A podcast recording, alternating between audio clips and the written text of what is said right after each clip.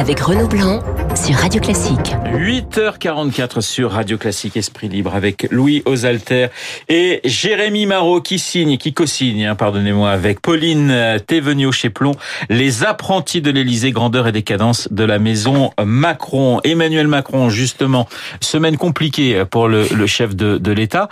Comment l'avez-vous trouvé? Est-ce qu'il a plutôt bien géré cette semaine qui était effectivement, on l'attendait sur ses annonces pour sortir du grand débat? Il y a eu la catastrophe de Notre-Dame, il y a eu ce discours pour rendre hommage au travail des pompiers, le calendrier, 5 ans pour reconstruire une cathédrale, ça fait beaucoup parler entre parenthèses, et puis on l'attend la semaine prochaine, cette fois-ci sur de véritables annonces, même si tout a fuité dans la presse. Alors comment avez-vous jugé, la semaine du président de la République, Jérémy? Semaine difficile par nature, puisqu'il avait enregistré ses annonces et que tout a été court-circuité par cet incendie à Notre-Dame. C'est une semaine où on se dit aussi qu'il est difficile de pas être entouré.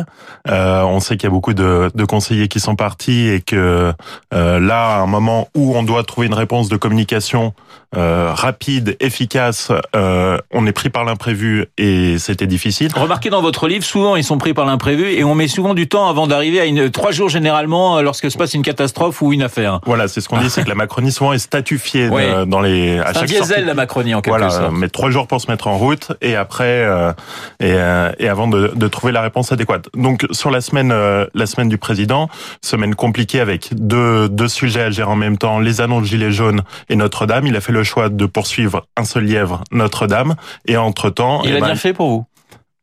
Là, c'est samedi, c'est demain qu'on verra s'il a bien fait, puisque demain on attend le nouvel l'acte 23 des Gilets jaunes, et on verra si cet acte 23 est mis entre parenthèses, ou au contraire, si le feu va reprendre aussi sur ce front-là.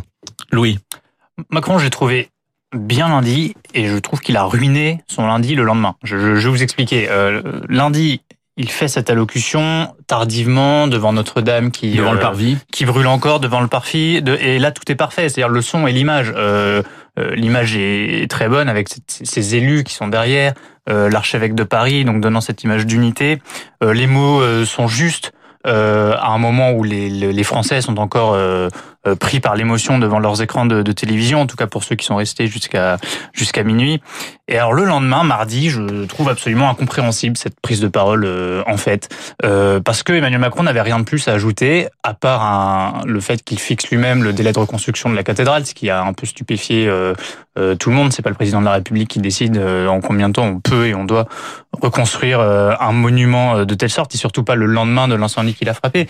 Donc je comprends pas pourquoi il a un peu ruiné son bon rôle, sa bonne prestation de lundi le lendemain avec cette allocution. Je pense que c'est parce que il voulait absolument capter ce moment particulier, en faire quelque part une récupération, malheureusement, un moment particulier qui lui a volé ses annonces, les annonces qu'il devait faire le lundi. Et je pense qu'il s'est senti obligé le mardi de faire une allocution, puisqu'on attendait une allocution présidentielle en début de semaine. Mais le problème, c'est que il a reporté ses annonces à plus tard. Elles ont d'ailleurs fuité par ailleurs dans la presse. Donc il se sentit obligé d'en remettre une couche sur Notre-Dame de Paris. Et je trouve que c'était raté le mardi, alors que c'était réussi la veille. Les fuites, on sait d'où ça part.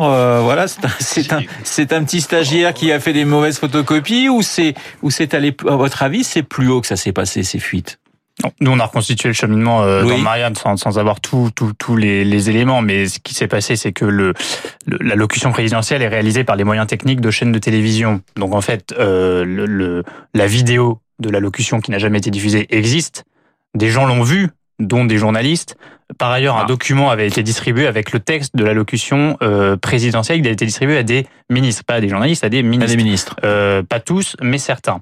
Donc, le secret est sorti de l'Élysée, et à partir du moment où un secret est connu de plus d'une personne, disait Charles Pasqua notamment. Surtout si c'est un journaliste. Vous avez toutes les chances qu'il fuite. Mais voilà, ce document avait été distribué, et il a fini par fuiter sans savoir le cheminement exact et tous les moments exacts. C'est comme ça que ça s'est retrouvé dans la presse. Jérémy. Au-delà de la version enregistrée, il y avait aussi une version qui était écrite pour les prompteurs.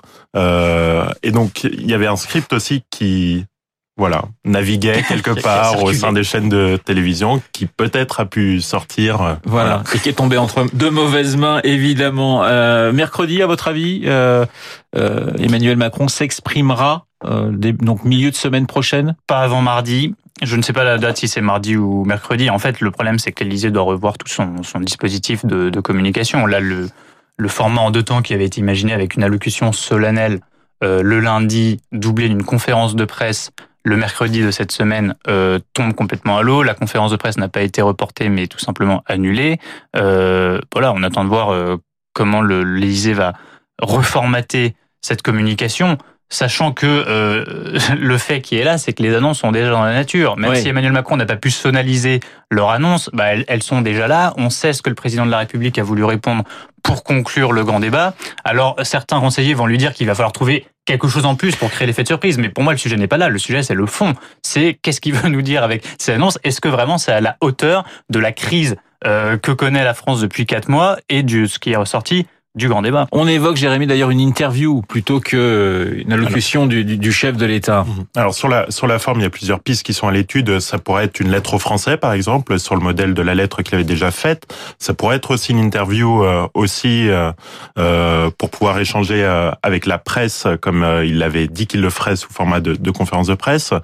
Plusieurs scénarios étaient à l'étude cette semaine.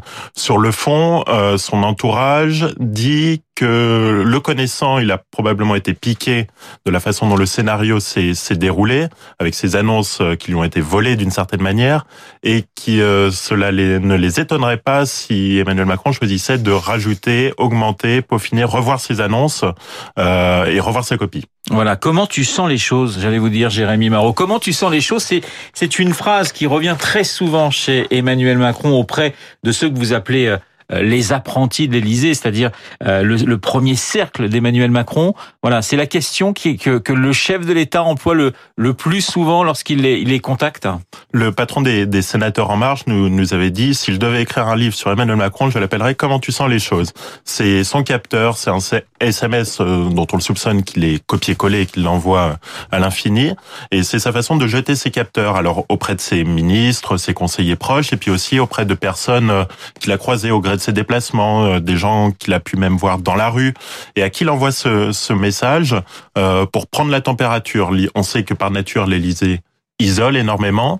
Il avait prévenu d'ailleurs son entourage sur ce trait-là, et lui a besoin de cette liberté de pouvoir consulter à droite à gauche. Après, ce qu'il entend, c'est une autre question. Alors, les apprentis, je le disais, ce sont les macronistes de la première heure, un espèce de commando. Combien sont-ils et qui sont-ils? Ils viennent plutôt...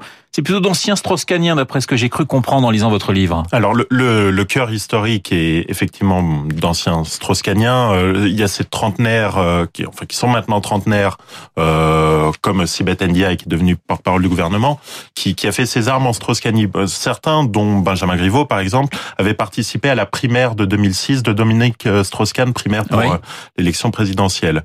Donc, beaucoup ont navigué en Strauss-Kahnie, et finalement, dans la périphérie du pouvoir socialiste. En tant que minoritaires, ils n'ont jamais accédé à des hautes responsabilités, n'ont jamais même eu l'espoir ou la chance d'être à de hautes responsabilités. Et voilà, Emmanuel Macron leur a permis de prendre cet ascenseur politique ultra rapide. Louis, ce qu'on constate finalement dans ce livre de Jérémy Marot et de Pauline Théveniot, donc les apprentis de l'Elysée, c'est le côté extrêmement, j'allais dire, secret de la Macronie et même du chef de l'État qui entretient ses réseaux. On ne sait pas d'ailleurs si ces réseaux se connaissent véritablement entre eux. Enfin, voilà, il y a cette... Est-ce que c'est propre, j'allais dire, à Emmanuel Macron, ou est-ce que c'est finalement quelque chose qu'on retrouve chez tous les présidents de la Ve République? Non, on l'a eu chez tous les présidents. On se souvient de François Mitterrand et ses visiteurs du soir qui contournaient en fait les conseillers officiels du chef de l'État. On les a eus avec Nicolas Sarkozy, on les a eus avec François Hollande.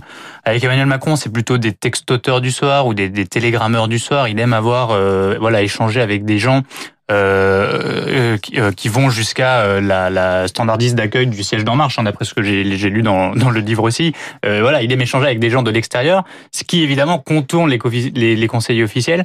Et à l'Élysée, il y a aussi un cloisonnement, c'est-à-dire que Emmanuel Macron aime demander la même chose à 2 ou 3 personnes, avoir des retours, sachant que ces 3 personnes ne sont pas au courant qu'on a demandé la même chose à certains de leurs collègues. Et ça, plusieurs présidents ont procédé comme ça, c'est pas nouveau dans le fonctionnement d'un président de la République.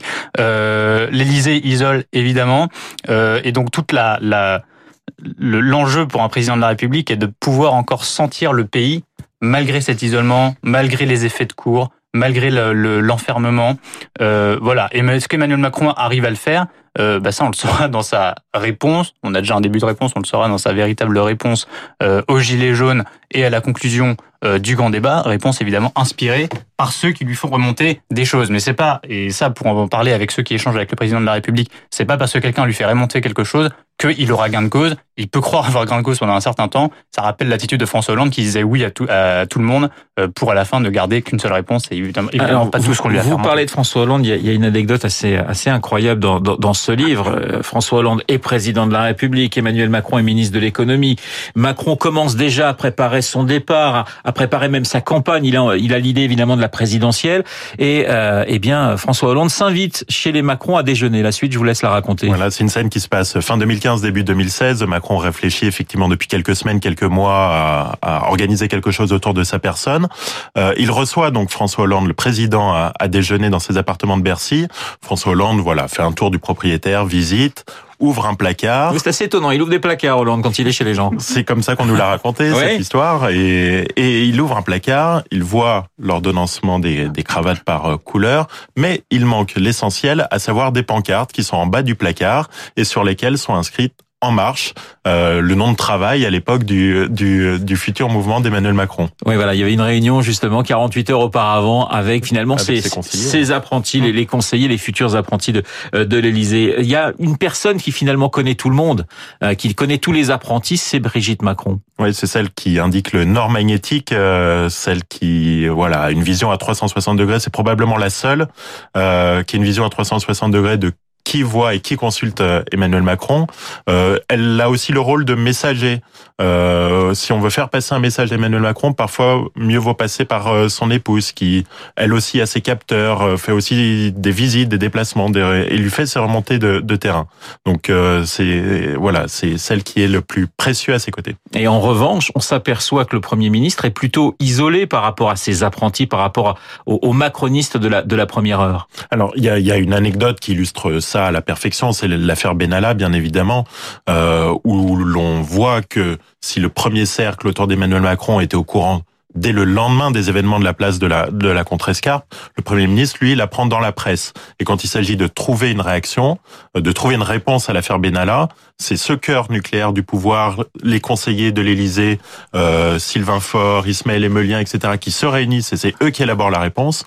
Et le Premier ministre est, lui, tenu plutôt dans la périphérie de ces réponses-là. Les apprentis de l'Elysée, signé Jérémy Marot et Pauline Théveniot aux éditions Plon. Merci Jérémy d'avoir été mon invité ce matin. Merci Louis Osalter, grand journaliste à Marianne, bien évidemment, que vous pouvez lire toutes les semaines. Il est 8h57 sur notre antenne. Dans un instant, l'essentiel de l'actualité avec Laurence Gondi.